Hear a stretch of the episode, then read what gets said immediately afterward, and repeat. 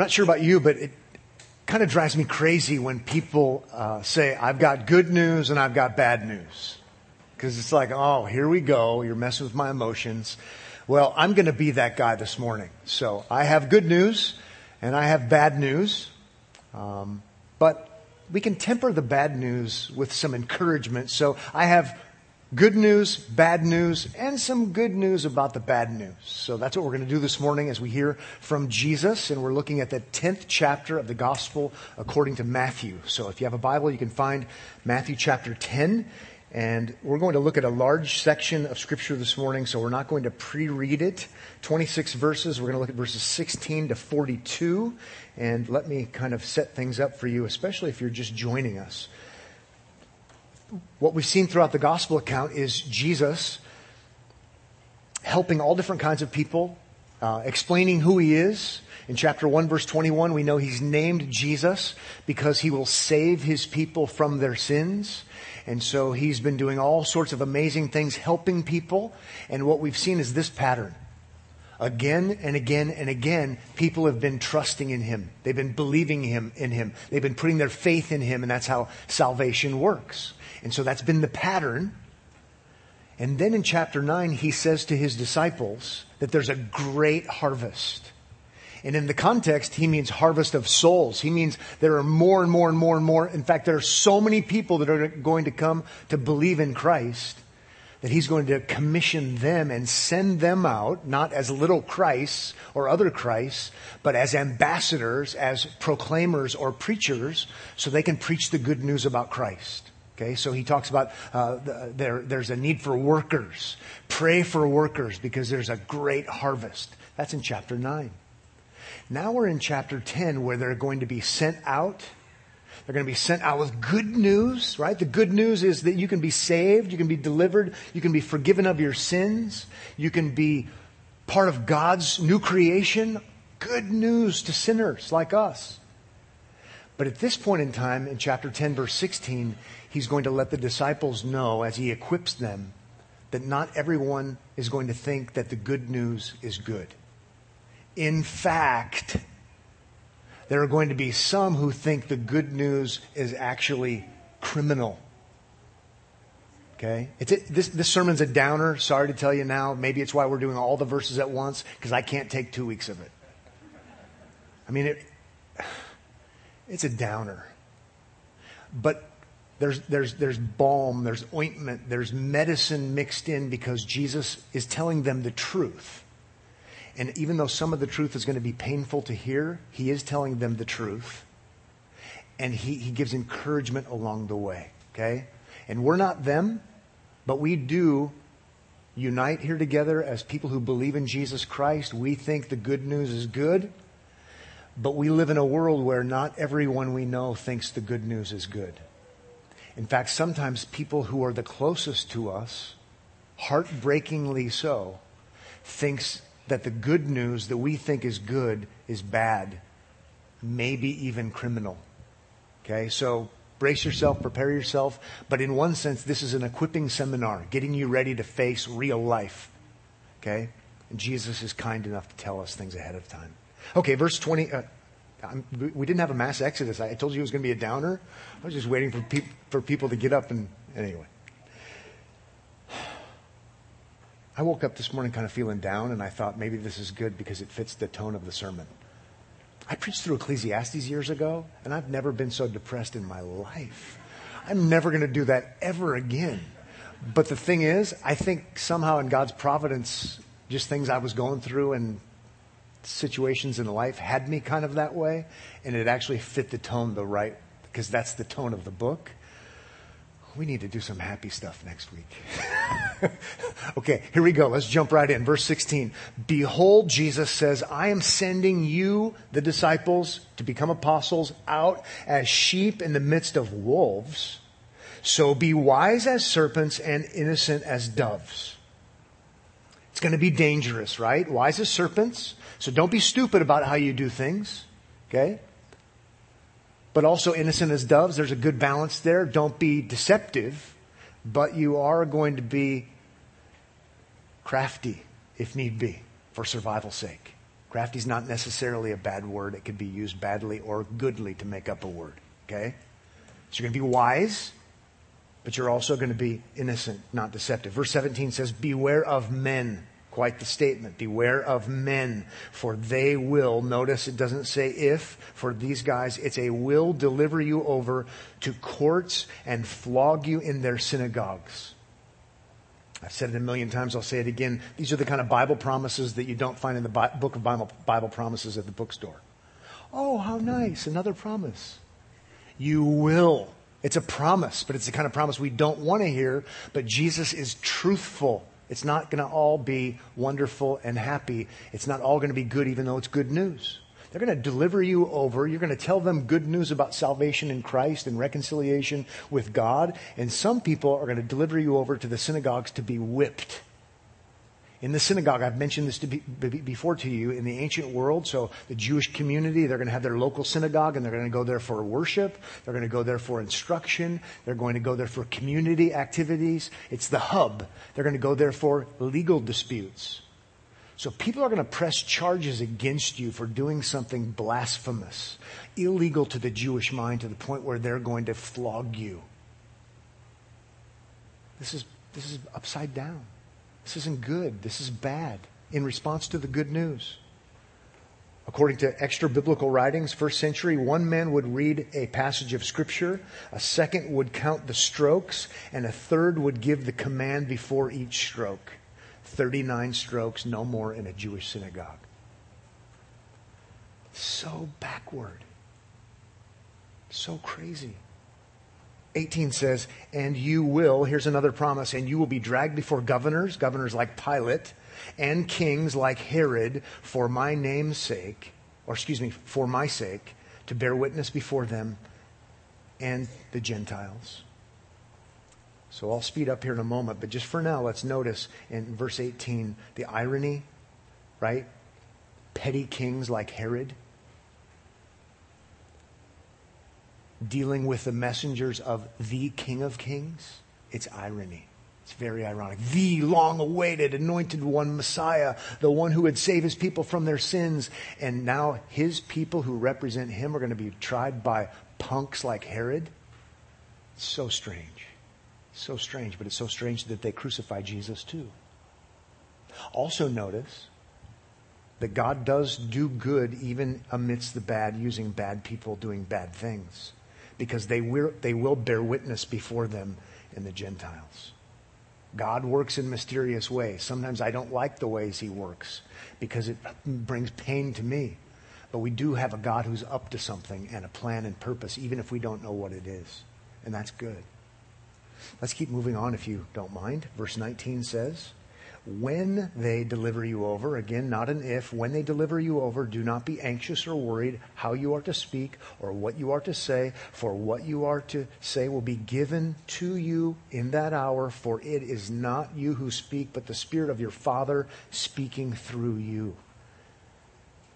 Mark 13, 11 says, the Holy Spirit, the Spirit of your Father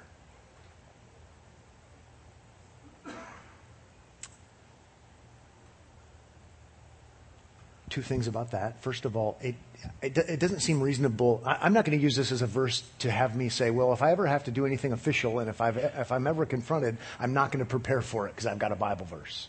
I'm just going to wait to get zapped by a charismatic experience. I don't even think that's what was going on there with them.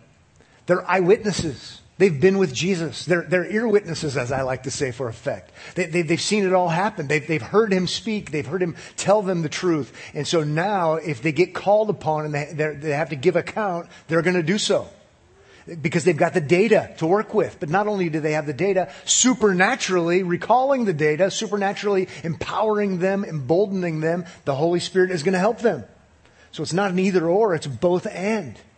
So that seems to be what's going on there, and it's meant to encourage them. But I want that to not only encourage us, I want something else to encourage us that might slip our notice. And you're going to need some encouragement, okay? You're going to need some encouragement when you hear what Jesus has to say beyond this. Do notice that it is your Father's Spirit given to you.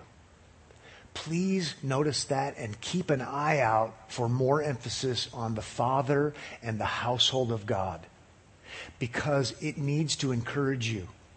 You've gone from hostility with God, if you're just a regular old human being, hostility with God under condemnation because of your sin, now because of what Christ has done and is going to do for these disciples, now God is your Father. This is really important because we're going to even see there's conflict within families over the good news. You can at least find encouragement knowing that you have God as your Father, as sure as Jesus has Him as His Father, if you're trusting in Christ. Always remember, don't ever forget. Don't just read past that and say, oh, the Spirit of our Father. Not in a generic sense, but because you're part of the family. You're part of the, part of the household. No longer under condemnation, but now experiencing justification. This is great. No longer alienated, no longer hostile, but now part of God's family. It's meant to encourage them. You're going to go out as sheep with, uh, among wolves. It's going to be dangerous and they're going to hurt you and they're going to object and c- uh, consider what you say and teach about morality and Christ and sin and salvation criminal. Just remember the spirit of your father. And I'm saying to you, oh, just remember father. I need to know that. That's going to help me later amidst the turmoil.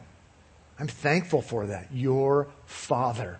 If you're a Christian, you can say, My Father. And I know we say it flippantly and it seems to mean nothing, but if we know anything about sin and what the Bible teaches about hostility between us and God, to have Him now as our Father is huge. That's good news. That comes because of the gospel. Come what may, if God is my Father, come what may, I'm going to be okay. I don't want to get us too far off track because we need to keep moving. But growing up, I didn't have a perfect father. And I could list all kinds of things I think were not perfect about my father. But I never, ever once, and he died when I was pretty young, so I didn't get to see later in life. I never, ever, ever thought I was in danger because of who my father was. I mean, I could tell you some pretty good stories. You know, the bully would pick on me on the way home, and that afternoon my dad would walk to their house. Huh, okay. Bullies didn't mess with me anymore because my dad would go confront the dad. Anyway, I digress. We've got a great, perfect, all powerful, forgiving, merciful, because of the atoning work of Christ, Heavenly Father. Don't be afraid. Don't be discouraged. You're safe no matter what happens to you circumstantially. We can be thankful for that. Come what may. Well, what may is going to come. Look at verse 21. Brother will deliver brother over to death, and father his child, and children will rise against parents and have them put to death. And you will be hated by all, in our context, all kinds, for my name's sake.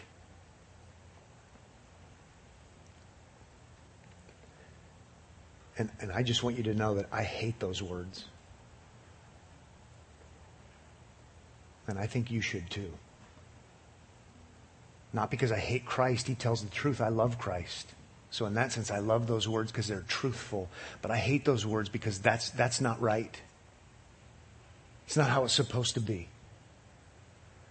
Our very closest relationships, at least in a perfect world, are our very closest relationships at least in an ideal world, they're the ones we value the most. They're, they're our family. That, that's right. What he's describing there is wrong. It's insane. It, it's perverse. It's twisted. And then, if, if, the good news of salvation in Christ, you can be reconciled to God and reconciled to one another through the power of the gospel. So it's wrong on that level too, because that shows that not everybody is trusting in Christ, which is not, not good and, and helpful either. This is awful. Sin is awful. Sin distorts things. Sin messes things up. This is tragic. Jesus brings eternal life, reconciliation to God, but there's a sting in the tail for some, and that's that they don't want Him. And they don't want His people. This is just the downer. I'm glad He says it because it gets us ready. But you think, oh man. One thing that Jesus has emphasized and John the Baptist has emphasized The apostles will, will emphasize. They'll say, good news! The kingdom of heaven is at hand. The king is here. And there's something else they say that even when it's not said, it's built in, it's implied. Repent! Repent! You're not ready for the king. You're not ready for the kingdom. There's something fundamentally flawed about you. You have a problem. Not all people are good. In fact, no people are good inherently so. You must repent. You can't think of Jesus as a good teacher to follow. You can't think that you're ready and you're okay. You have to see Jesus as the unique one who can save you from your, your sins. And there comes the rub. You, you, folks are here today and you like to sing about sin. Christians are like, oh yeah, dead in trespasses and sins. I want to hear that sermon again. And, and it's just normal to us because we celebrate redemption. We celebrate our, our, the power of Christ to make atonement for our sin. And so we don't mind saying, I have a lot of sin. I have a lot of guilt. And I have a great Savior. I'm so thankful that He opened my eyes up to, to, to acknowledge this. And so for us, it's normal, but it's not normal. It's supernatural to come to grips with the fact that you're spiritually wrong and wrong-headed. And so your very closest relationships at times are going to be the most hostile, and that's not right. But that's what happens when you don't see Jesus for who he is. And Jesus is kindly, generously, wisely warning his disciples, and by extension, warning us there's going to be hostility. Maybe one reason why this is so troubling to me and I, it bothers me so much is maybe I just was too cold hearted at the beginning of my life. I, I, I, don't know. But the longer I'm a Christian and the older I get, maybe it's because I, I have I have uh, more relationships that I care about, more people that I care about, and, and have an earnest desire. I love people. I, I, I want people to love me back. I, I want them to love my Savior. But the older I get, the more disheartening this is. It's like, really? If you're the kind of person that doesn't want to have good relationships, you need counseling. okay? if you're the kind of person who doesn't want to have a good relationship with your family, that, that, that, that's not right. Okay? The normal, natural thing is to want to have a good relationship with those you naturally are supposed to have a good relationship with. And so where, when that becomes where it's divided, it hurts. Pressure is going to come. 22 goes on to say, but the one who endures to the end will be saved. That's meant to be the good news that comes after the bad news. So just know as this is, this is hard and this person's going to be against you and that person's going to be against you and you're going to feel the rub here and, and what in the world is happening. Jesus is encouraging saying, continue to look to me, continue to, to trust in me, to see me, me, as the one who came to save his people from their sins. And, and you do that to the end and you know what? The ultimate thing is the most important thing and that's salvation. And the Bible does teach perseverance of the saints. We see it right here. And Jesus is encouraging it because there's something good that comes as a result. Jesus above all others. I like to put it this way when we're thinking about this whole passage, I'm a Christian first. I want to be good at lots of other things and lots of other relationships, and, and I, I want to do better. But I have to remember, and you have to remember, that the takeaway is I'm a Christian first. And so that affects the way I view things. That affects what I say is right. That affects what I say is wrong. That affects my ultimate allegiance. And I want to enjoy lots of other allegiances to the, to, insofar as I can. But I'm a Christian first. Then it says, verse 23, another one that we don't like so much. When they persecute you in one town, flee to the next, for truly I say to you, you will not have gone through all the towns of Israel before the Son of Man comes. One takeaway there is you may be a martyr, but you don't have to have a martyr complex. right? They, they, they, may lose their life and be beaten and persecuted, but he does give them the wisest serpents. You know what? If you can get out, get out. Go somewhere else. They're going to go throughout all the towns of Israel, or, or they will not have gone throughout all the towns of Israel before the Son of Man comes. We have to pause there just for a moment because it's one of those things that makes Bible scholars go, hmm, what's that about? What does that mean? Remember earlier, last week, we saw they're only going to go to the Jews at this point in time. Gentiles are going to come later, but they're only going to go to the Jews at this point in time, Jew first, also to the Greek later. They're going to go there. And Jesus is tell, telling his disciples, you know what? You're not even going to be done evangelizing the Jews, and the Son of Man will come. And I go, that seems odd. It sounds like a second coming kind of thing. Judgment, bringing restoration, reconciliation, justice, equity. Sounds very second coming ish. I don't think it's a second coming because those disciples aren't going to even be finished evangelizing the Jews and the Son of Man is going to come. Hmm. So, what is it? Did Jesus not know what he was saying? And just said it wrong? Uh, I don't think so, not only because I'm a Christian, I don't think so because Matthew, as a disciple, historian, eyewitness, is writing this. And Matthew writes it after it's all happened. So if Matthew, if, if, Matthew hears Jesus to mean, and the second coming is going to happen before you guys are done evangelizing the Jews, and the second coming doesn't happen, if I'm Matthew, I'm either going to A, change it, if I want to start a new religion or keep one, or I'm not going to be a disciple anymore because I wouldn't follow for my life one who said things are true and aren't true. Now we're getting way off track, I know, but we got to learn how to think about this stuff the Son of Man will come. So others think, good, faithful Bible believers, he does come in judgment in a sense in, in, in AD 70 and the destruction of the temple. Certainly God's judgment comes through the Romans and the temple is destroyed and Matthew 24, we'll get into the prefiguring and of those things later. Maybe. But you have to also know the Son of Man is a messianic title. It's an official title. The one who will rule and reign, the one who will be enthroned. Okay? And so when Jesus does all that he does, lives a perfect life, goes to the cross, dies an atoning death, is raised from the dead, vindicated, that is actually at the resurrection when God pronounces him okay, as the one. He did his work. It is accomplished. That's why Psalm 2 says what it says. Today I have begotten you. He's not talking about his birth. Today at the resurrection I have installed my king. I've enthroned my king. And then what happens next? And by the way, that's quoted in Hebrews. It's quoted in Romans 1, all tied to the resurrection.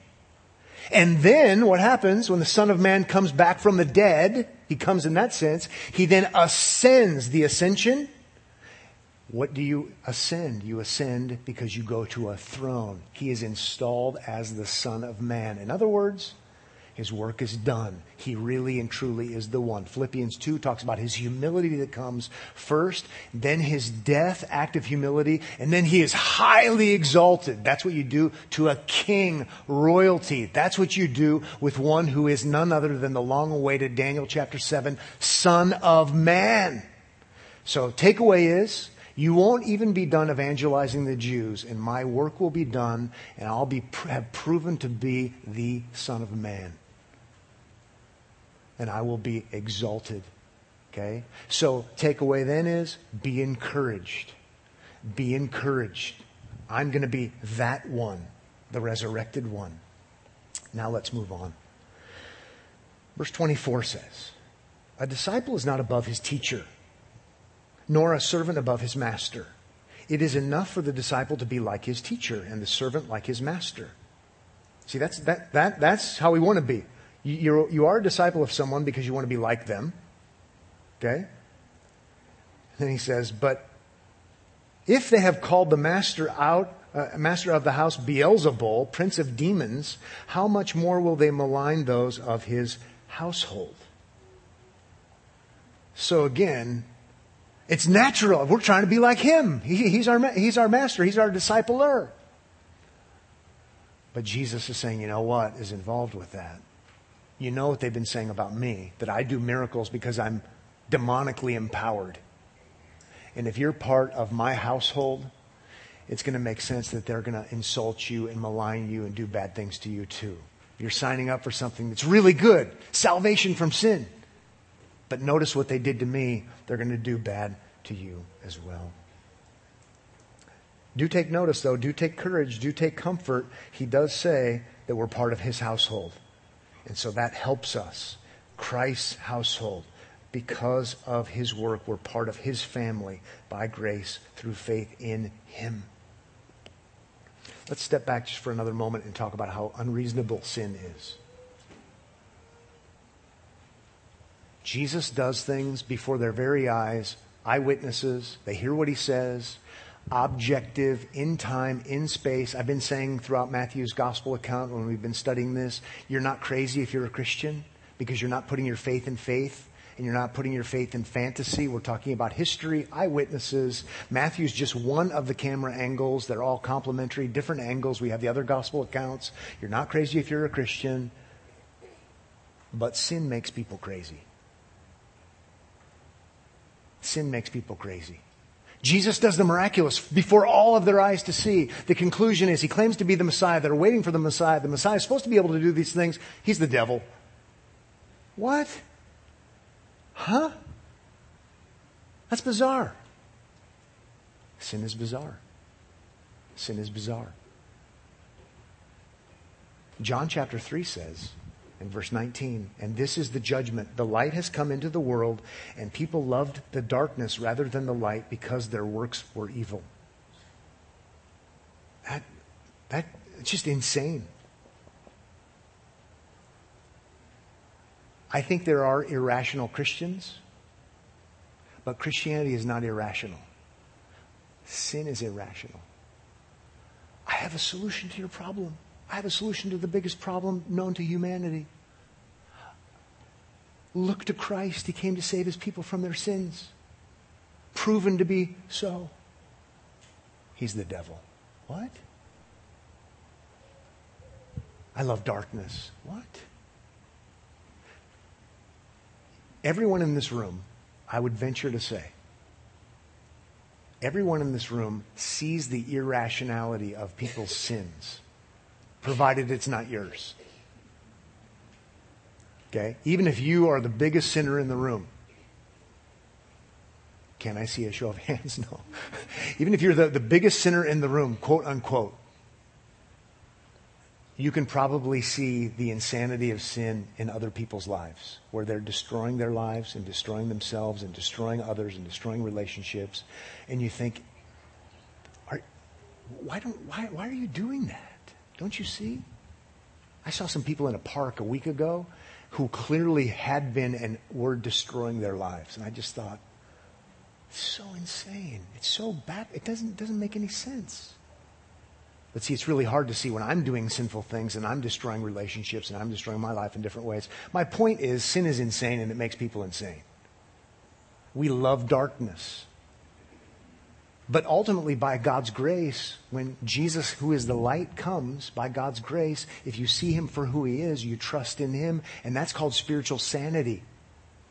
Spiritual insanity would be then persecuting you, counting what you believe about Christ to be criminal, it's good news to you, but it's not good news to other people. And that's going to be how it is for some people. Jesus is warning us. I think sometimes we need to warn people who just become Christians. We're like, oh, if you want to have a fulfilled life, do you want to be happy? Do you want to have all good new relationships? Do you want to not sin? Do you want to not lust? Do you want to have everything balanced and perfect in your life? Well, you should pray and ask Jesus into your heart. Well, I think you should pray and ask Jesus into your heart, but you might want to read Matthew chapter 10. you might want to know what you're getting into. Because you might be spiritually sane, but it doesn't mean everybody in your life is going to be spiritually sane, and it might actually make your life worse to be a Christian. It's better ultimately, but let's be honest. Jesus is being patently honest. Here's what you're getting into. But he, he encourages, he encourages them even more. So have, in verse 26, so have no fear of them, for nothing is covered that will not be revealed or hidden that will not be known. Okay? Justice will be served is what he's getting at. Don't, don't worry about it. God sees it all. There will be vindication. You're not the crazy one, in other words. Then 27 says, What I tell you in the dark, here we're having a private meeting, not in, in, public, say in the light before all to see. And what you hear whispered, again in this private meeting, I want you to proclaim or preach or herald as good news on housetops. They all need to hear. Faith comes by hearing. So what I'm telling you, you announce to everybody. Interesting in the context, it might mean your life, but it's worth it. It's the means to eternal life. And then he addresses fear again in verse 28. And do not fear those who kill the body, but cannot kill the soul. Rather, fear him who can destroy both soul and body in hell. The whole person, in other words. So here I am. I fear people. I fear the breaking of relationships. There are some relationships in my life that I value more than anything else in life. And in that sense, I fear those people. I, I, want their approval. There are certain people in life, I want their approval more than anybody else, starting with my family. And the rub might just come there. And he says, You better have your fear perspectives in order. And this is why I say the takeaway is I'm a Christian first. God is ultimate to be pleased. I'm a Christian first. Oh, I want to do these other things well. I want to do a lot of other things second. I'll do whatever I can. But if need be, I've got to remember I'm a Christian first. Then also to encourage us, these are great verses out of context, quite honestly, which is dangerous, but they are great verses out of context, but in context, they're really important. Verse 29, and, and, and excuse me, are not two sparrows sold for a penny? Rel- relatively worthless birds, sorry, bird lovers, relatively worthless birds, and not one of them will fall to the ground apart from, again, I love it, your Father. So, He's my Father. That's a big deal if you're thinking Christianly. And not only is He my Father, He not only means well, He actually is sovereign and in control and powerful. You see the, the dots that are getting connected. He's in charge. He's in control. He rules over, even providentially. Not, not a single one of those birds. Can it be? And then he says, But even the hairs on, of your head are all numbered. He's arguing from the, the lesser to the greater.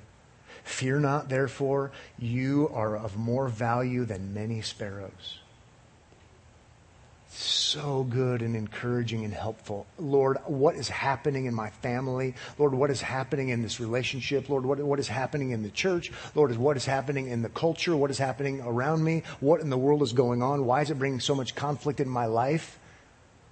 Well, there might be lots of answers to those questions.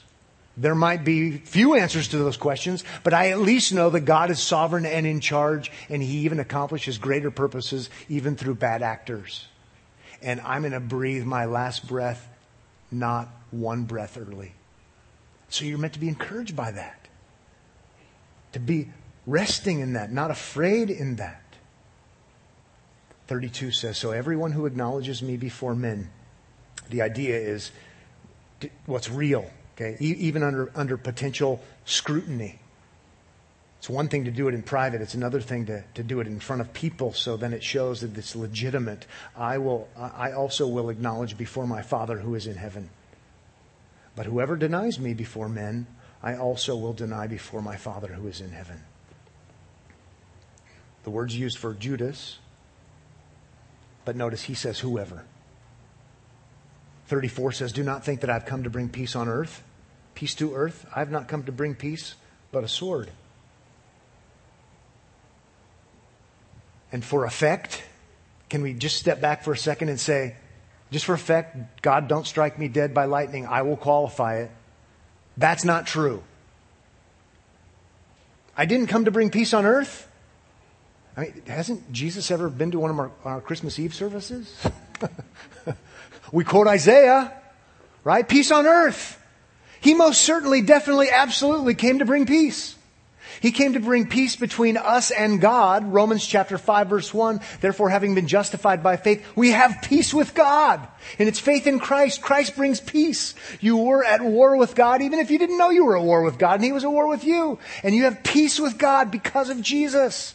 He definitely came to bring peace. Not only that, Ephesians chapter 2 verse 14, I believe it is, and in fact it is, he himself is our peace. And not only is he our peace on this level, he's actually our peace on this level. There's no longer a distinction between different kinds of people. Jew and Gentile, Jew and Greek. He's our peace there as well. So how can we have unity before us and God? Through Christ. He brings peace between other human beings. Through Christ, He's our peace. So what does He mean? I didn't come to bring peace, but a sword. I didn't come to bring peace in general.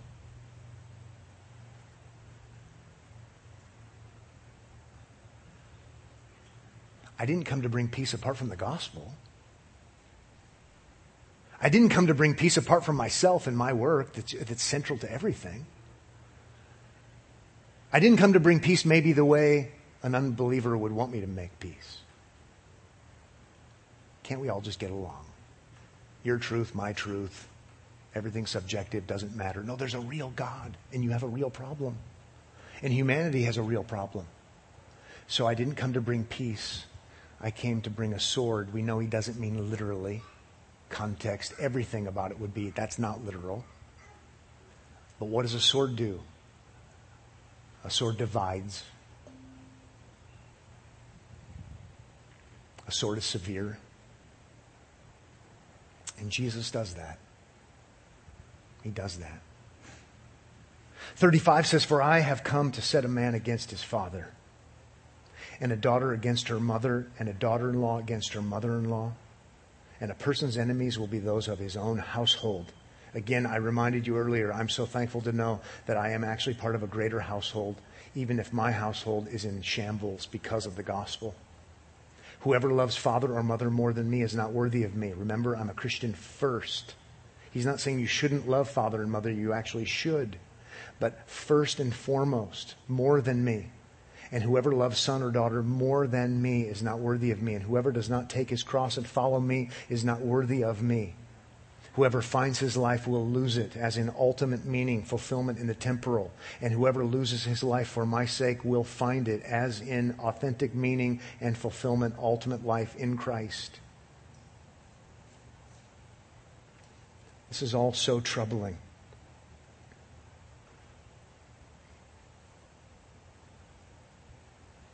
It's all so troubling because what's normal is to have good relationships in your family.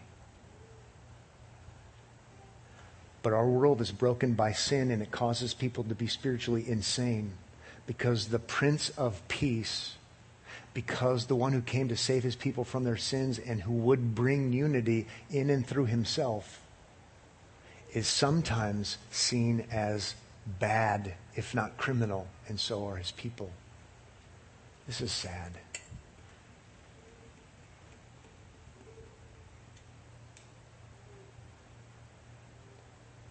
We've got to be Christians first, though we might be lots of other things. Let's go to verse 40. Here's some encouragement. We're going to end on the encouragement side of things. Whoever receives you receives me, and whoever receives me receives him who sent me.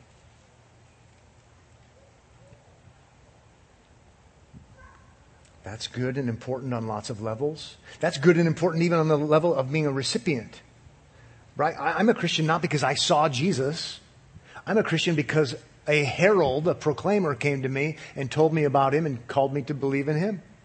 But he says, whoever receives you, the deliverer, because you're giving the message, receives me.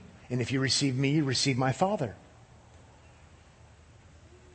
Equal faith to eyewitnesses, even to, to these disciples. That, that's encouraging. There's, there's solidarity, there's unity. Then 41 says, the one who receives uh, think of welcomes and therefore agrees with the message. The one who receives a prophet because he is a prophet will receive a prophet's reward.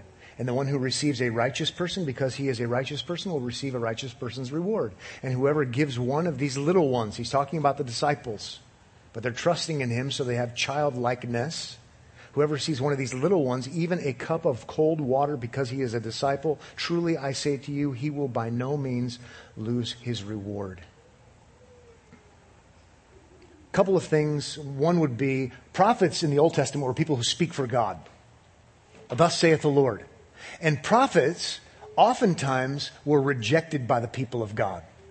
So they come and speak the truth, and the people love their sin so much it's made them insane, and so they persecute the prophets. Crazy. But in better times, when we're thinking more sanely, if we're in the Old Testament world, we admire prophets. Right? So theoretically, we say prophets are good. Prophets are to be esteemed. Prophets speak for God. We all like us some prophets. But then when the prophet comes and tells us something we didn't want to hear, we persecute the prophet, which is crazy and insane. I think he's using that verbiage on purpose to encourage the disciples. Just because you're rejected doesn't mean you're not telling the truth. You're like the Old Testament prophets. You're speaking the truth, which is good for people to hear, which will help them, which will encourage them, which will bring, bring them deliverance. But we know how it ends so often for the prophets. So that's meant to be encouraging. Uh, also, I find it really interesting the way he's saying if you receive them, you're rewarded like they're rewarded. If you encourage them, you're rewarded like they're rewarded. I'll tell you what, what that makes me want to do in principle is encourage those who proclaim the gospel to other people. Because if I encourage those who proclaim the gospel to other people, it says that I get the same reward they get. Like, it's like we're partnering together in gospel ministry. So that, that's really good. That's motivating. This, in the first century, this would have motivated me to, to, to not only believe their message, but to want to host them in my home and do all I could to encourage them because as they're being faithful to proclaiming the truth, God counts me to being faithful to proclaiming the truth. It's one of the, one of the, a key texts that we would uh, use to talk about why we would want to unite in doing gospel ministry, promoting and protecting the gospel. Because there's benefit to all of us, whether we're the upfront person or not. Sharing in their reward. The good news is that Christ died for our sins. It reconciles us to God. But the good news is not always seen as good, and that's the bad news to us. And it makes life really hard sometimes really, really, really hard. Please be encouraged that Jesus talked about this ahead of time. Please be encouraged if the conflict is close to home, in your home, your family, whether it's with your parents or your kids or in laws, brothers and sisters. Please remember, remember, remember, remember, as we're going to eat and drink in remembrance of Christ that you're a Christian first. Doesn't mean, therefore, you want to be a jerk to other people or that the other relationships don't matter. God has given us good relationships, important relationships. We want to be at peace with all insofar as we can. But please remember, to quote the Apostle Paul, remember Jesus Christ, risen from the dead that helps you to remember that you're a Christian first. You're a Christian first. And so you'll follow Christ to the very, to the very end because he and he alone has the words of eternal life. Eventually, Jesus will say to the disciples, Do you guys want to leave? Because many are going to leave. And they will say to him, To whom shall we go? You have the words of eternal life. You're a Christian, if you are a Christian, first. And that affects how you view all of your relationships. It's a great takeaway. Let's pray. Father, thank you for this morning. Thank you for the Lord Jesus Christ. Thank you even for hard sermons and hard texts. Uh, we want, we, we long for the ultimate kingdom. We, all, we long for the return of Christ. We long for the day where there's no more tears, no more conflicts.